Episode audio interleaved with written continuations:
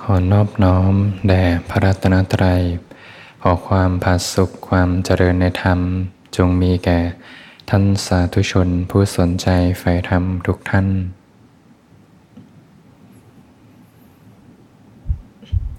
ก็เป็นธรรมะยามค่ำคืน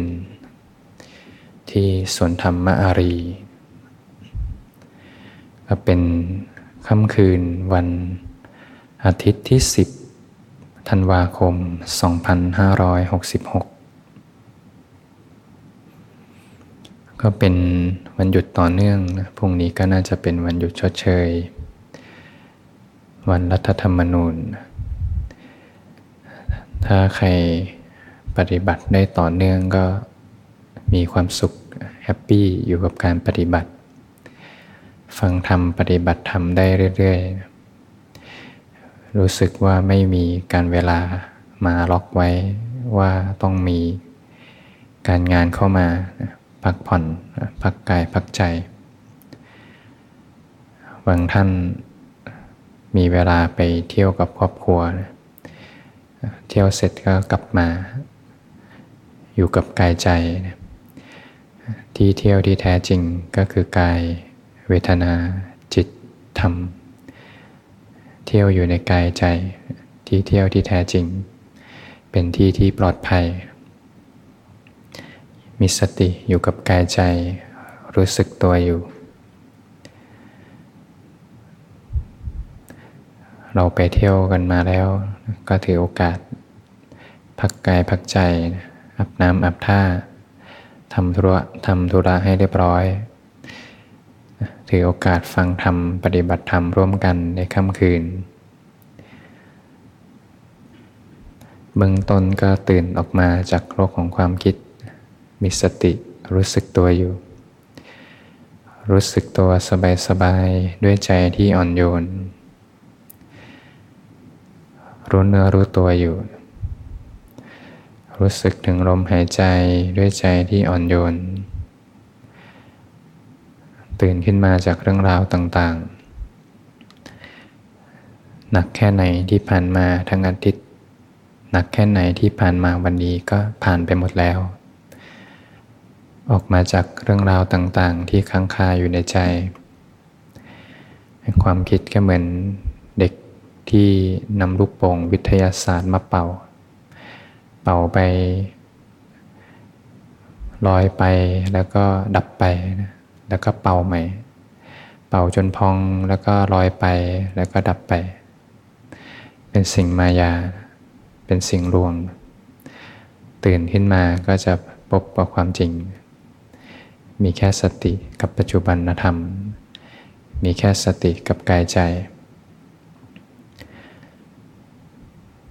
ไม่ไหลไปในเรื่องราวที่ยังมาไม่ถึงไม่คำควรในเรื่องราวที่ผ่านมาแล้ว มีความสุขในทุกๆขณะปัจจุบัน ให้จิตใจได้พักผ่อน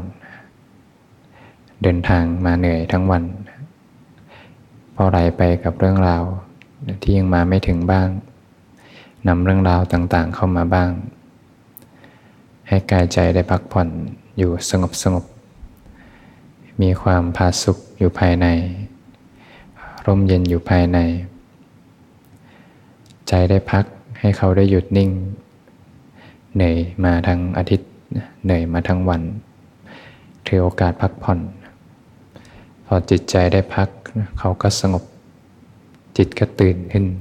ตื่นขึ้นอยู่ภายใน ก็เห็นความจริงของกายใจ กายใจก็แสดงความจริงออกมา อยู่กับทุกข์โดยใจไม่ทุกข์ด้วย ความทุกข์นี่ดีนะโยม สอนธรรมะได้มากมายนะอยู่กับทุกข์ให้เป็นอยู่กับทุกข์ให้ได้ หนักแค่ไหนก็สู้นะเรียกว่าอะไรก็ได้ยังไงก็ได้นะหนักเท่าไหร่ก็ได้ อยู่กับทุกข์มาก ๆ ก็จะพ้นไปจากทุกข์นะเป็นอิสระจากความทุกข์ ความสุขเนี่ยทำให้เพลิดเพลินหลงไปหลงไปในเรื่องราวต่างๆ ความสุขทำให้ติดใจ ไม่เห็นความจริง สุขจากรูป สุขจากรสสุขจากกลิ่น สุขจากเสียงสัมผัสอันที่น่ารักใครน่าพอใจ เป็นสุขที่ควรกลัวนะมีสุขน้อย มีโทษมาก มีความขับแค้นใจมาก บางทีทำให้เรามองไม่เห็นความจริง ความสุขเหมือนความรักทำให้คนตาบอด ไม่เห็นสัจธรรมความจริง ความทุกข์ก็เหมือนยาขมนะตรงไปตรงมา แต่คนส่วนใหญ่ไม่เรียนรู้ทุกข์นะส่วนใหญ่ก็จะเป็นทุกข์กัน แล้วก็ปล่อยให้ความทุกข์นั้นผ่านไป ผู้ที่มีสติปัญญาก็จะอาศัยทุกข์ที่เจอในชีวิต เรียนรู้ทุกข์และก้าวข้าม จะไม่กลับไปทุกเรื่องเดิมอีก เคยทุกมาแล้ว เรียนรู้แล้วจะไม่มีวันกลับไปทุกเรื่องเดิมอีกเนี่ยผู้ที่มีปัญญาเห็นอริยสัจสี่ก็จะอาศัยความทุกข์แล้วพ้นไป ทุกๆที่เจอความทุกครั้งที่เจอความทุกข์หนักแค่ไหนก็สู้นะยอมรับนะไม่ไปผักใส่ ไม่ไปดึงเข้าผักออก ยอมรับทุกตามความเป็นจริง ทุกก็อยู่ที่กายที่ใจเนี่ยแหละนะ ขันเนี่ยเป็นตัวทุกเนี่ยจะให้ขันมีความสุขเป็นไปไม่ได้ ถ้าอยากให้ขันมีความสุขก็จะเป็นทุกข์ซะเอง เพราะขันนั้นเป็นทุกข์ทุกข์เพราะความไม่เที่ยง ทุกข์เพราะคงสภาพเดิมไม่ได้ เป็นทุกข์เพราะไม่ใช่ตัวตน ถ้าอยากให้ขันเป็นไปดังใจ อยากให้กายใจเป็นไปดังใจ ก็ย่อมมีผู้ทุกข์เกิดขึ้น ก็เรียนรู้นะอยู่กับกายใจมาก ๆ เห็นเขาแสดงความจริง ยอมรับทุกปรากฏการณ์ก็จะเป็นอิสระ ไม่มีผู้เป็นสุขเป็นทุกข์ไปกับกายใจ ชีวิตคารวะเราก็มันรักษาศีล รักษาศีลห้าไม่ฆ่าสัตว์ ไม่รักทรัพย์ ไม่ประพฤติผิดในกามไม่พูดโกหก ไม่ดื่มสุราเนี่ยอย่างน้อยศีลห้าไว้ก่อนศีลห้าก็จะป้องกันบาปอกุศลที่จะเข้ามาทางกายและวาจา ใจไม่ย้อนเข้ามาทำให้ใจเป็นทุกข์ มีความผาสุกอยู่ภายใน มีความไม่ร้อนใจเป็นอนิสงส์อย่างน้อยก็ศีลห้าไว้ก่อน อีกวันสองวันก็วันพระนะ บางท่านจิตใจเข้มแข็งก็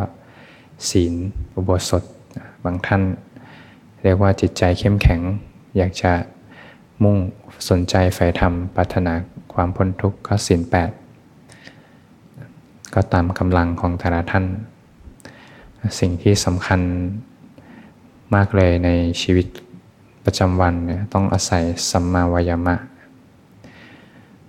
เรียกว่ามีฉันทะ มีความพอใจ มีความพยายาม ปารบความเพียรประคองจิตตั้งจิตไว้เนี่ยเพื่อที่จะระวังบาปอากุศลที่ยังไม่เกิดก็อย่าได้เกิดขึ้น บาปอากุศลใดที่เกิดแล้ว ก็มันละออกไป กุศลใดที่ยังไม่เกิดก็มันเจริญขึ้นมา กุศลใดที่เกิดขึ้นมาแล้ว ก็เจริญงอกงามไปบูรยิ่งขึ้นไปก็อาศัยการมีสติรู้สึกตัวอยู่ ไม่ปล่อยใจให้เพลิดเพลินไปกับรูปรสกลิ่นเสียงทั้งหลาย ก่อนที่เราจะเข้ามาสนใจปฏิบัติธรรมเนี่ยสมมติว่าเราตั้งใจปฏิบัติตอนอายุ 40 แปลว่า 40 ปีที่ผ่านมาเนี่ยเราสะสม ราคะโทสะโมหะ ไว้กับการใช้ชีวิตมากมาย นี่เป็นเหตุที่ว่าทำไมสัมมาวายามะถึงสำคัญนะบางทีไปเจอเรื่องเล็กๆน้อยๆเนี่ยก็โกรธขึ้นมาได้ เจอเรื่องไม่มีอะไรก็บางทีก็นำเข้ามาร้อนอกร้อนใจได้ สิ่งที่สังสมมาตลอด 40 ปี มันก็จะเป็นความคุ้นชินเป็นนิสัยเป็นอนุสัยที่ก่อให้เกิด กิเลสขึ้นมาได้ง่าย ก็ต้องอาศัยการเปลี่ยนความคุ้นชิน อาศัยสัมมาวายามะเนี่ยค่อยๆ ปรับจิตปรับใจให้เป็นกุศล ละอกุศลเจริญกุศลไว้มาก ๆ ความโกรธเกิดขึ้นก็เปลี่ยนเปลี่ยนเหตุใหม่ ก็หลีกออกจากการปะทะก่อน แล้วก็สร้างเหตุใหม่มีสติ อยู่กับลมหายใจบ้าง บางท่านก็ถนัดทำความรู้สึกตัว เป็นการสร้างเหตุใหม่ ก็เหมือนน้ำดีไล่น้ำเสีย ค่อยๆ สร้างเหตุใหม่ ทุกครั้งที่สร้างเหตุใหม่เนี่ยจะไปเบียดอนุสัยเก่า ความคุ้นชินเก่า ปกติก็มีความคุ้นชินที่จะโกรธอยู่ร้อยหน่วยเลยเนี่ยเรียกว่าเจอเรื่องแบบเนี้ยคนพูดไม่ดีมาเนี่ยจะโต้ตอบอัตโนมัติเลยที่ร้อยหน่วย แต่บางทีถ้าสมมติเราเปลี่ยนเหตุเนี่ยมาสัมมาวิยามะค่อยๆ ภาคออก รอบหน้าอาจจะเหลือ 80 เหตุปัจจัยที่จะกระตุ้นให้โต้กลับไปก็จะเหลือ 80บางครั้งก็จะเหลือ 50ทำมากๆ มาก ๆเข้าก็จะเป็นศูนย์ก็เวลามีกระทบมาก็อาจจะแค่ขุนใจเล็ก ๆ แล้วก็ดับไปค่อยๆเปลี่ยนความคุ้นชินใหม่ มาชินอยู่กับกุศลธรรม อีกข้อหนึ่งที่ใช้มากเลยในชีวิตของคารวะญาติโยมสมาสังคปะ ภาคออกจากกามพยาบาทเบียดเบียนนะอย่างน้อยก็ภาคที่กายถ้าภาคที่กายไม่ได้ก็ภาคที่ใจนะเพราะบาปอกุศลทั้งหลายก็มาจากกามพยาบาทเบียดเบียนนะมาจากรูปเสียงกินรสทั้งหลายนี่ยก็อาศัยสิ่งเนี้ยค่อยๆพากออกมาเบื้องต้นอกุศลยังเยอะๆอยู่เนี่ยก็ค่อยๆอาศัยสัมมาวายามะ ค่อยๆ ละกุศลออกไปจนแล้วก็ควบคู่กับเนคขมะเนคขมะไว้มากๆภาคออกจากกามไว้มาก ๆ สิ่งใดเป็นกระตุ้นความพยาบาทเบียดเบียนก็ภาคออก พอภาคออกมาแล้วเนี่ยจะมีในระดับของการภาคที่กายกับภาคที่ใจ พอภาคที่กายแล้วเนี่ยสมาวายมะเนี่ยละอกุศลไปเยอะแล้วเนี่ยจะเป็นเนคขมะระดับจิตใจ เรียกว่าเนคขมะในระดับการวิตกพยาบาทวิตก วิหิงสาวิตก เป็นสิ่งที่จะค่อยๆพุทมา ยกตัวอย่างเช่น สมมติว่ามีคนหนึ่งเนี่ยเขาเป็นนักปฏิบัติแล้วกัน แล้วก็ทุกๆเย็นก่อนที่เขาจะกลับบ้าน เขาก็จะแวะร้านสะดวกซื้อเขาก็ซื้ออาหารทุกเย็น เตรียมพวกซื้ออาหาร ซื้อน้ำมากินตอนเย็น เขาก็มากลับบ้านมา เขาก็กินอาหาร เมื่อเย็นจากร้านสะดวกซื้อทุกวัน แล้วก็มีอยู่วันหนึ่งเขาก่อนนอนสนใจ นั่งสมาธิสักครึ่งชั่วโมงใหม่ๆจะนั่ง เพิ่งกินข้าวเสร็จใหม่ ๆ ก็ อิ่มละทีนี้ นั่งไปก็เริ่มง่วง ก็เริ่มขยับเวลา ไปมากขึ้นจะให้ดึกหน่อย พออาหารเริ่มย่อยนั่งไปเนี่ยบางทีมันก็ผุดว่า เอ๊ะพรุ่งนี้จะกินอะไรดีเนี่ยพรุ่งนี้จะเอ๊เมนูวันนี้อร่อยนะพรุ่งนี้อยากจะกินเมนูนี้อีกเนี่ยมันก็จะผุดมาเป็นอกุศล เป็นกรรมฉันทะ นั่งไปก็ไม่สงบ ก็อาศัยนี่แหละนะสัมมาวายามะมีสติ อยู่กับปัจจุบัน ค่อยๆละอกุศลออก ค่อยๆ เปลี่ยนความคุ้นชินใหม่ ใจก็จะค่อยๆมีความสงบขึ้นสงบขึ้นทำไปมากๆเข้าหลายวันเข้าเป็นอาทิตย์ก็เริ่มสงบ เริ่มสงบบาปกุศลทั้งหลายก็จะค่อยๆจางคายไปจางคายไป ทีนี้ก็เริ่มมาที่จะเนคขมมะแล้วนะอาศัยสมาสังกปะมาช่วยในการภาคที่กายออก บางวันก็อาจจะถือศีลแปดบ้าง บางวันก็อาจจะกินข้าวน้อยลง ท้องจะได้ไม่เป็นภาระนะพอฝึกไปมาก ๆเข้า เห็นในระดับจิตอย่างอกุศลแบบหยาบๆอยากกินนั่นอยากกินนี่กังวลว่าพรุ่งนี้จะกินอะไรอันนี้เป็นแบบหยาบๆแต่พอในระดับจิตผุดขึ้นมา เอ๊ะทำไมอยู่ๆอยากกินเมนูนี้เป็นพิเศษ เอ๊ะทำไมอยากอยู่กินน้ำรสชาติ สีแดงๆแบบนี้ น้ำขวดสีแดงๆรสชาติแบบนี้เป็นพิเศษทำไมอยากกินน้ำอัดลมแบบนี้ขึ้นมา ทีนี้จะเริ่มเข้าไปเห็นเหตุแล้วอ๋อก็เพราะมีความพึงพอใจในสิ่งนี้อยู่ ทีนี้ก็จะค่อยมาดับที่เหตุเป็นความวิตกระดับละเอียดที่ค่อยๆมาดับที่เหตุ ทีนี้ก็เริ่มใช้มรรคเข้ามาแล้วเช่น ภาคออกเลยนะตัดใจเลยนะ พอเหตุดับผลก็ดับ ความวิตกนั้นก็ดับไป หรือไม่บางทีก็อยากกินเมนูนี้มาก ๆ ก็เลี่ยงเลยนะพอเหตุดับทุกก็ดับ หรือไม่บางทีก็มาพิจารณาอาหารก่อน ก็มีสติก่อนจะกินก็มีสติทำความรู้สึกตัวให้มีสมาธิในการกินเมนูที่รู้สึกติดใจ อาศัยมรรคเข้ามา พอเหตุดับผลก็ดับ ก็เป็นตัวอย่างค่อยๆสังเกตในชีวิตประจำวันเราก็อาศัยสัมมาวยามะเนี่ยค่อยๆละอกุศลออกไปนะพอออกไปมากแล้วเนี่ยบางคนเนี่ยฝึกมานานอกุศลไม่ค่อยมีแล้ว เนคขมะก็เนคขมะดีแล้ว แต่บางทีจะมีการวิตกพยาบาทวิตก วิหิงสาวิตกเนี่ยเอ๊ะทำไมเรารู้สึก ไม่โอเคกับเรื่องนี้เนี่ยเขาไปเห็นเหตุ เป็นสิ่งที่จิตแต่ละท่านจะเรียนรู้มีประสบการณ์ที่แตกต่างกัน พอเห็นเหตุปุ๊บจะดูแลอ๋อเรื่องนี้เรายึดติดมาก เรื่องนี้เรารู้สึกยังปล่อยไม่ได้ พอเห็นไปมากๆเข้าจิตเขาจะเกิดกระบวนการเรียนรู้ที่จะค่อยๆ ปล่อย ปล่อย ปล่อยนะเป็นการที่เขาจะค่อยๆสะสมปัญญาทีละเล็กทีละน้อย เรื่องหนักๆมาก ๆ ก็อาศัยการเลี่ยงการปะทะนะการพากออก ในบุคคลในโลกนี้เนี่ยพงก็ตัดไว้อยู่ 4 แบบนะที่จะสามารถเจอได้ในโลกนะคนประเภทแรกก็คือกายออกจิตไม่ออกนะก็คือเขาพากออกมาจากเรื่องจากสถานที่ที่วุ่นวายต่างๆ มาเสพเสนาอาสนะอันสงัดอยู่ป่าบ้างนะแต่จิตเขาไม่ออกนะจิตเขายังไม่ภาคออกจากการพยาบาทเบียดเบียน บางทีนักบวชภาคมาแต่ใจยังคุ้นชินอยู่กับ